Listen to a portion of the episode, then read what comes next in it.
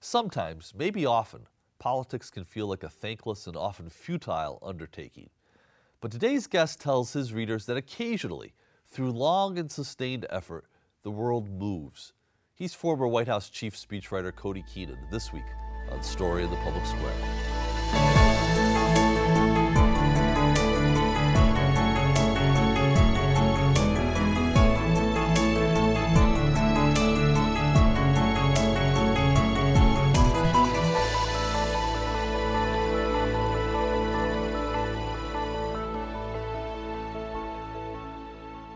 Welcome to Story in the Public Square, where storytelling meets public affairs.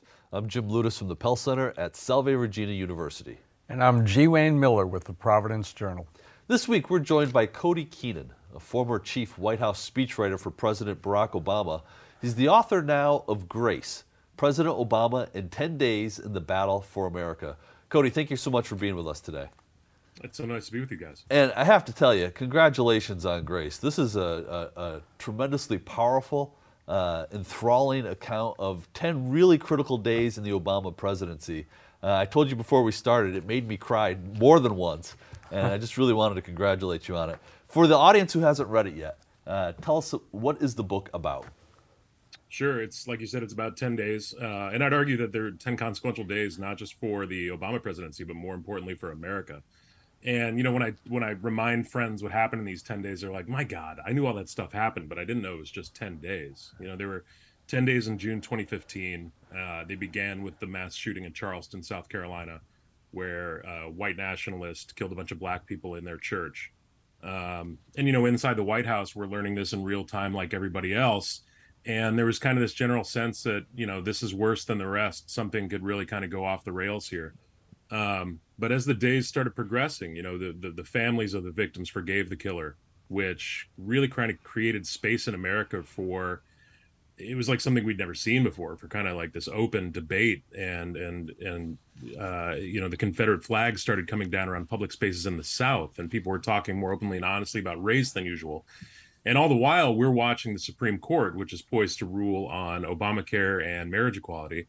Um, two things, of course, that were important to President Obama, but more importantly, you know, there were millions of Americans who were waiting to see what the fate of their health insurance was. Working Americans who weren't able to afford it before Obamacare came along, LGBTQ Americans who didn't know if they'd ever be able to get married like anybody else. Um, Supreme Court rules, you know, the right way on both of those things. And then on the tenth day, when the marriage equality decision came down, you know, the White House is euphoric, and then President Obama and I take off for Charleston, where he's got to eulogize um, everyone who who died in the mass shooting. So it was really kind of this extraordinary 10 days and it was all packed with, you know, it was the fruit of these movements that have been going on for decades in America. So it's really a story about, you know, what America can do um, with with time and effort and perseverance and grace. I, I, I uh, we're going to talk a little bit more about the book and and and and the, those ten days uh, in a little bit. But I want to I want to pick up on something you just said. You talked about so so much of uh, popular parlance about Washington these days is that people in Washington are out of touch. But you just talked about being sensitive to the impact that those Supreme Court decisions would have on millions of Americans around the world. How mindful were you of that greater um, impact of policies, of decisions by the courts, of things going through Congress? How real does that feel to you when you're working inside the White House? it's more real than anything. And I understand that cynical impulse. You know, there were I remember reading a bunch of headlines that week that, you know, such and such would be a win for Obama or a loss for Obama. And that's often the way that the political media looks at things, but we didn't look at things that way. You know, we knew partially because we we read their letters every night, you know, the thousands of Americans who'd write letters to President Obama, what Obamacare meant to a family that wasn't able to afford health insurance for, what marriage equality might mean to two people that had been together for decades and didn't weren't able to see their marriage realized depending on which state they lived in. I mean, these are the people we were always thinking about. That's why we do the job. And I know it can sound kind of, you know, trite and cliche, but we didn't go to Washington. And by we, I mean everyone who joined the Obama campaign to make a name for ourselves or to climb the rungs or to advance one man's legacy. We went because there were things we wanted to do. You know, we went because we believed that politics is this common endeavor where we can dive in and make this country better you know as each generation goes along and then one of the themes of the book is that the whole story of America is a story of progress and backlash to that progress. And the progress only comes when enough people get in and push. So, Cody, where did your interest in public service come from? I mean, you, like like anyone, you could have gone in any number of directions. You went in this direction. Give us a little of your, your personal journey, what attracted you to public service and, and your commitment to it. You know, my earliest political memories were uh, my parents bickering at the dining table. You know, we were big, we were big newspaper subscribers. We got the Chicago Tribune, so I, you know, you, you kind of you, you awaken by looking at the headlines each day over years. And and my dad was kind of an old school California Reagan Republican that the kind of Republican that is sort of endangered these days. He's now uh, a Democrat. Um, my mom was a big liberal. You know, she she volunteered on Ted Kennedy's campaign in in 1980 and on the McGovern campaign before that. Um, but neither of them had worked in politics. But but listening to them kind of bicker about it really sort of woke me up to it. And in college, I'll admit I started pre med in college, uh, like a lot of people, and uh, like a lot of people, chemistry weeded me out. But, yeah, biochemistry, no good, no good. I didn't even get there. but in in college, you know, I noticed once I once I decided pre med wasn't for me, I had been taking a bunch of political science courses on the side, and I was like, this is clearly what I want to do. And after college, I moved to Washington. I found a job working for Ted Kennedy. Um, it had nothing to do with my mother's time on his campaign decades before. And that's where I learned to get back to your first question. My first job was mailroom intern, and I was reading and routing letters from just ordinary Americans who'd write into the center, both because they were constituents who needed help with a specific issue, but even more often, people from around the country who were desperate and were hoping that the last Kennedy brother um, could help them. And that really opens your eyes. You know, Pol- The West Wing was a popular TV show when I entered public service, but you you realize it's not like this at all. It's not dramatic. It's not quick. It's not sexy walk and talks. You know, a lot of people in politics aren't that attractive. Um, but reading all these letters, you start to see what this is really all about. And then to watch someone like Senator Kennedy, you know, really work hard to pass bills that would help people's lives and stay in touch. And it, that changed me in a profound way. And then I saw President Obama come along, someone who saw politics in the same way. And I knew that that's, that's the guy I wanted to work for. So how, so how did you get to work in the White House for Barack Obama? Did you know him uh, before he was elected? I did not. No, I, I I'd spent a few years after college, you know, like I said, I'm a Chicagoan, but I'd spent a few years immersing myself in Massachusetts politics because I was working for Ted Kennedy. And, you know, here's this guy, Barack Obama, who's a rising star in Chicago. And I uh, randomly, you know, when I worked for Senator Kennedy, the Boston, the Democratic National Convention was in Boston in 2004. And we were all allowed to go up and volunteer for the week. We had to take time off work to keep uh, business and politics separate. But our reward was a floor pass to one night of the convention and I just randomly happened to be on the floor of the convention in the Fleet Center in Boston the night that uh, State Senator Barack Obama, you know, takes the stage largely anonymous and leaves a global megastar. Um, that's when I first got interested in speech writing and interested in him, and I started writing some speeches for Ted Kennedy um, in the Senate. And a mutual friend connected me with John Favreau, who was Senator Obama's speechwriter at the time, and he hired me as an intern early in 2007 on the campaign and i just i was too stubborn to leave so i hung on for the next 14 years. That's tremendous. You know uh, cody you mentioned the west wing and i think that for a lot of americans their understanding of presidential speech writing is through the eyes and lens of either toby ziegler or sam seaborn. Uh, what's the reality of being a presidential speechwriter uh, it's not like that at all. Um, you know, so by the time I left the White House, I became chief speechwriter in the second term. I had a team of eight, uh, and they were just eight, you know, extraordinary writers and extraordinary people. And we wouldn't collaborate on speeches really because we found it slowed us down. But we'd we'd meet every morning. We'd talk about what speeches are coming up. We'd kind of claim the ones that we cared about most. And it's a it's a solitary endeavor most of the time. You're sitting at your computer, you know, trying to find the right words, uh, the right themes, the right ideas, the right stories and that's what I love about it. I mean, you, you have to be precise with your language when you're president of the United States. Um, your words can move markets, they can move armies, uh, but they can also move people to a cause, to believe in something, to care. And it's a really incredible gift to have a captive audience, whoever you are. And that's not something President Obama ever put to waste. So he was also, it was a solitary endeavor for us, but he was also very involved in each speech from the beginning, brainstorming sessions to line editing late at night before the speech. You know, we'd often come in at 7 a.m. the day of a speech and get his edits back, and he just marked up the thing like crazy, because um, he cared. I mean, he's he was a writer. You know, he'll, he'll he reminds me to this day that he wrote that uh, Boston speech by himself. A tremendous speech. Uh, so so you know specifically, what's it like to work for? Uh, so you know, Barack Obama, I think, is probably uh, generally recognized, whether you like his politics or not, as maybe the greatest American political orator in at least a generation.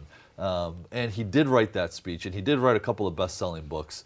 What's it like to be the speechwriter for a guy who just himself can flat out write? Uh, it's a wonderful struggle. it's it's great and it's terrible. You know, it's it's great to write for a writer because uh, you know he'll be there to help you take the speech to a higher place. It's terrible because you'll kill yourself to get him a, a great first draft that you know he'll be happy with that he can work with. Um, so it's kind of it's kind of both ends of the spectrum. I mean, there are plenty of all nighters in the White House where I'd agonize over some certain speech just to get it to him and get it in a place where he could work on it and be happy. And then you watch him in a fraction of the time uh, take it somewhere better. But he was always good about reminding us, you know, when we were down about it, that what we gave him was something good enough to work with. Um, it was only it was only truly a failure if he sent the entire thing back to you without any edits and said, "Let's start over." So, did that happen very often? I mean, I, I can't imagine how uh, happy you would be getting start over. You know, please, this didn't work. Did Pretty that ever rarely, happen? Yeah. Pretty rarely, thank goodness, and that's because we had a good team of writers around us too. That would our our entire team would look at a speech before it went to him. Um, and then you have you have other staff that looks at speech for goes to. The press staff, communications, lawyers, policy people. So it's pretty rare to just like really uh, crap the bed. Um, but you know, early on, I, I, would find his edits crushing. You know, when you when you get a speech back and it's all marked up, you feel really bad about yourself. But but only with time do you realize that's actually a compliment. You know, because you gave him something he could work with and he's just trying to make it a little bit better. And then your job as a speechwriter is to take his edits and make those better. And in those rare circumstances when that collaboration would yield each draft getting better than the last, that's when uh, it's truly something special. So, Cody, let's turn back now to Grace, President Obama, and 10 days in the battle for America you outlined the sort of the the the, the major moments uh, in those ten days: the mass shooting at the church in Charleston, South Carolina, the two Supreme Court decisions, President Obama's eulogy in Charleston at the end of those ten days.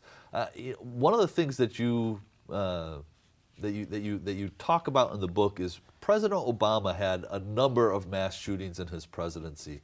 Uh, and after Newtown, you write that he didn't want to give eulogies for mass shooting victims anymore because it just seemed like there wasn't anything left to say.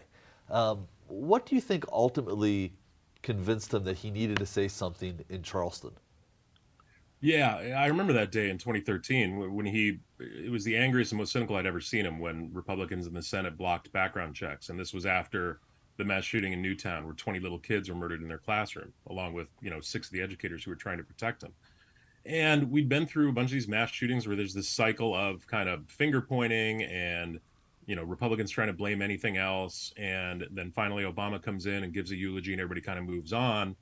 And he wanted to break that cycle. You know, we, we, I personally felt like it wasn't his job to go out and absolve America of our collective sin, not to do something every time this happened. So when Republicans voted down background checks, he said, I don't want to do this anymore. You know, what do I do? I just keep coming out and eulogizing a bunch of Americans we've lost because we weren't going to do anything about this. Um, we knew that couldn't stand. You know, as commander in chief, he had to go give a couple eulogies after two more mass shootings on and one on a Navy base, one on an Army base, and then Charleston happens. Um, and we still had that debate over whether or not he should speak at all. And at first, he didn't want to for the same reason. But then we watched these families uh, who had lost, you know, people who had lost parents and grandparents and children forgive the killer one by one in open court on television. And that was something that I couldn't do. I was watching it with my mouth open. You know, I, I don't think I could forgive somebody who had done that to someone and I loved. And it was this act of grace that, you know, President Obama said, when you're familiar with the AME church, uh, this will make sense to you.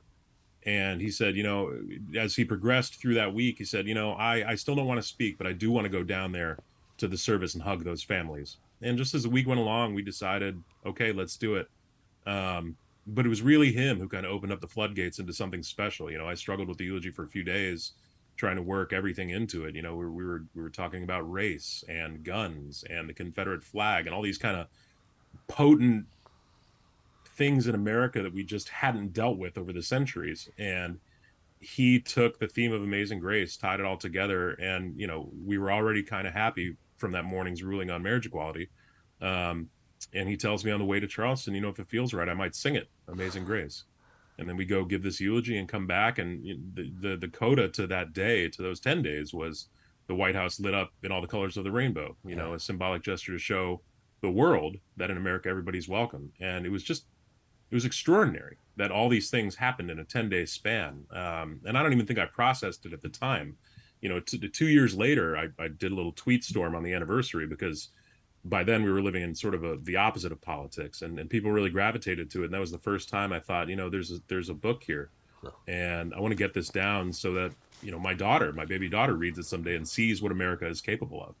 We need to take a quick moment for station identification. This is story in the public square where storytelling meets public affairs. An audio version of this show can be heard multiple times every weekend on sirius xm satellite radio's popular politics of the united states. That's the potus channel number 124. We produce Story in the Public Square with a really great crew at Rhode Island PBS, and we're lucky to work with them. I'm Jim Ludes. On most days, you can find me running the Pell Center for International Relations and Public Policy at Salve Regina University in beautiful Newport, Rhode Island. If you want to connect with me on Twitter, you can do so at JM Ludes. Joining me as he does every week in the co host chair is my friend G. Wayne Miller who's an award winning journalist with the Providence Journal and the author of 20 books. You can find Wayne on Twitter too at G. Wayne Miller.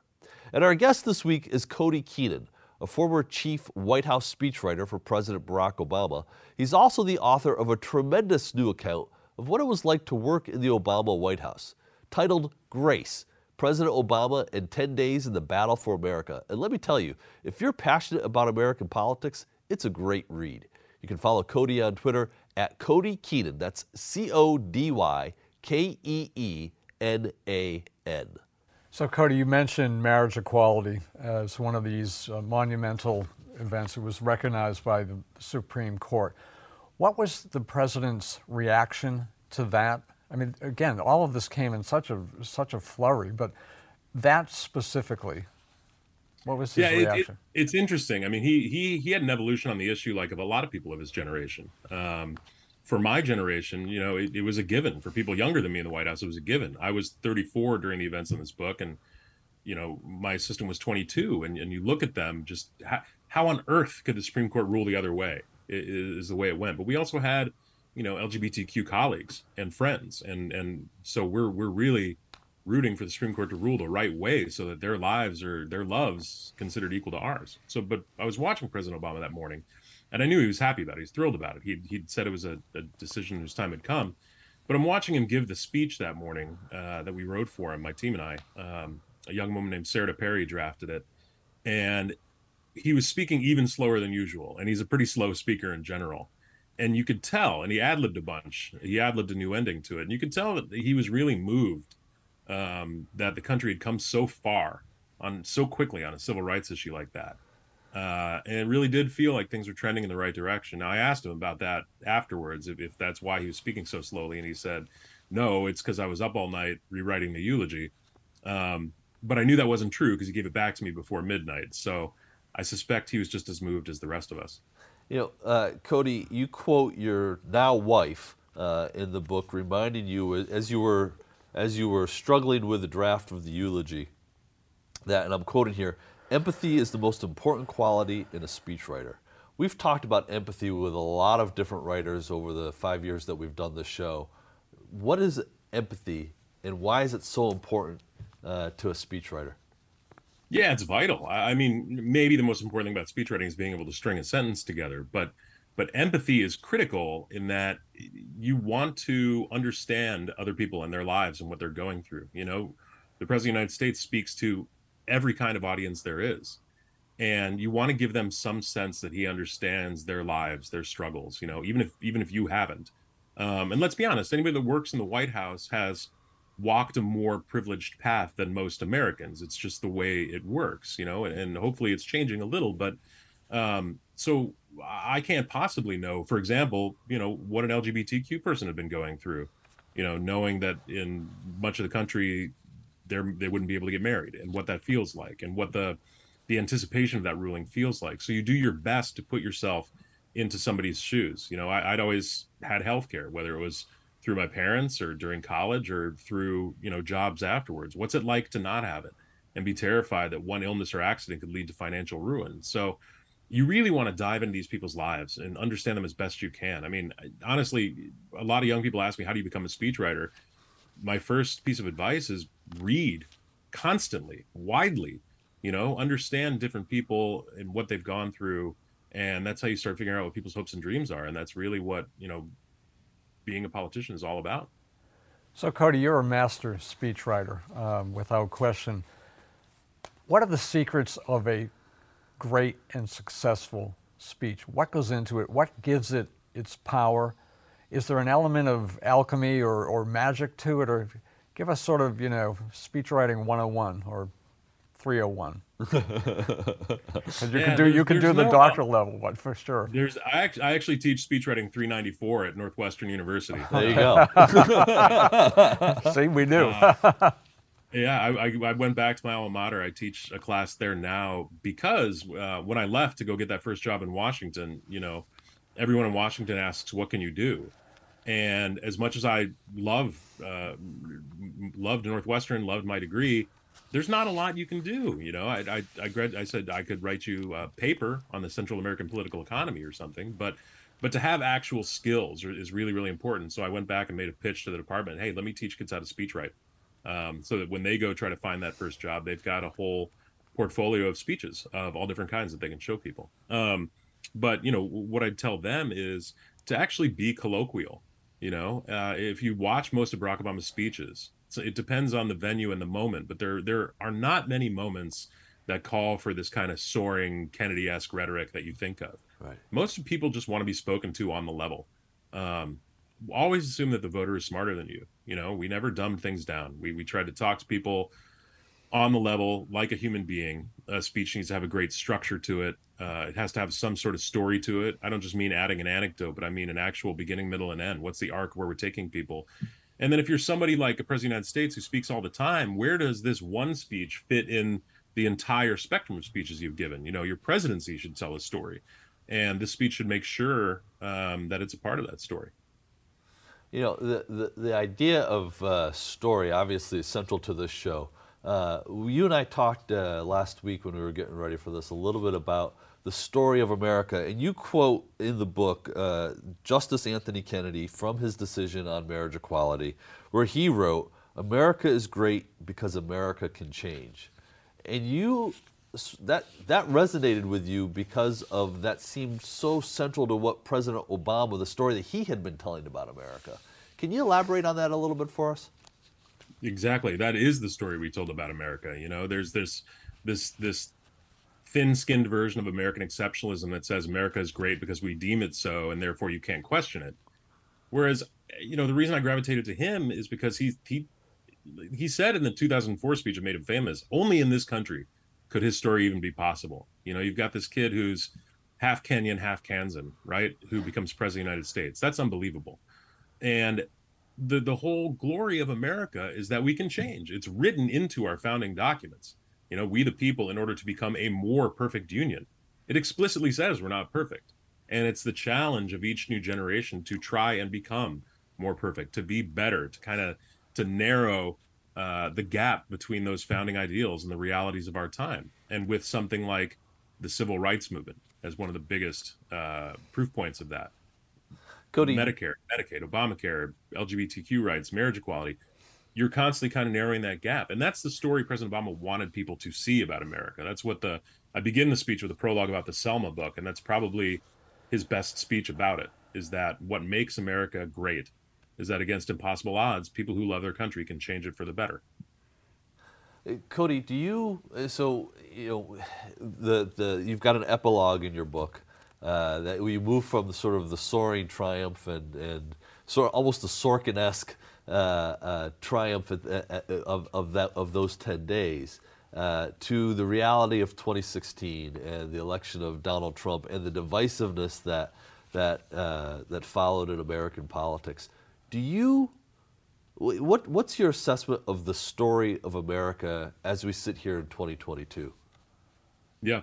I mean, these things aren't really in conflict. You know, America is great because America can change. But as President Obama always said from the first campaign forward, the arc of the moral universe bends towards justice, but it doesn't bend that way on its own.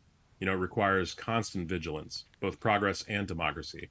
And the true story of America is a story of progress and backlash to that progress. We've lived through it through the centuries, through the generations, through the decades, and now you know those cycles are. It seems like months at a time. Uh, so all of these things, you know, none of us in the book were ever naive that at the end of those ten days, America was, you know, going forward forever and there was never going to be any backlash to it. We knew that there were people who were unhappy with those decisions, who were unhappy with what happened that week. Um, don't forget the whole thing began with a white supremacist killing. You right. know, we know that that's out there, that, that those parts of America are out there and will always be around. But progress and its defense requires constant vigilance, constant voting, constant participation. You never get to take a break. You know, even marriage equality now is not set in stone. You've got justices on the bench saying they're going to take a look at that and maybe undo that and take away marriage rights from American people. I mean, all this stuff is up for grabs uh, in a way that it hasn't been in my lifetime. You know, older Americans would say, "Yeah, I've seen it worse." Um, but progress requires us to constantly pay attention. You know, that overturning Roe, for example, people were working on that for 50 years, yeah. and they kept showing up through what they described as disappointments until they got what they wanted. And you know, progressives, my side, we need to do the exact same thing on whatever issue it is that we care about. Keep showing up until we get that victory. I mean, it was really rare that we got those victories in that same tiny stretch of time in this book. That's just a coincidence. But it's like Barack Obama said in in his speech after the marriage equality decision. You know, progress takes a long time, tons of work, persistent, dedicated effort. But then some days there are days like this when justice comes down like a thunderbolt. It's rare. You know, it required 50 years of effort just to get that one ruling, but it, it's worth it and then you you protect that victory and you go get the next one. Cody, this is a, just a tremendous uh, accomplishment. Grace, President Obama in 10 days in the Battle of America. Thank you so much for being with us, and thank you so much for telling this story. That Thank is, really it. that's all the time we have this week. But if you want to know more about Story in the Public Square, you can find us on Facebook and Twitter, or visit pellcenter.org, where you can always catch up on previous episodes. For G. Wayne Miller, I'm Jim Ludes, asking you to join us again next time for more story in the public square.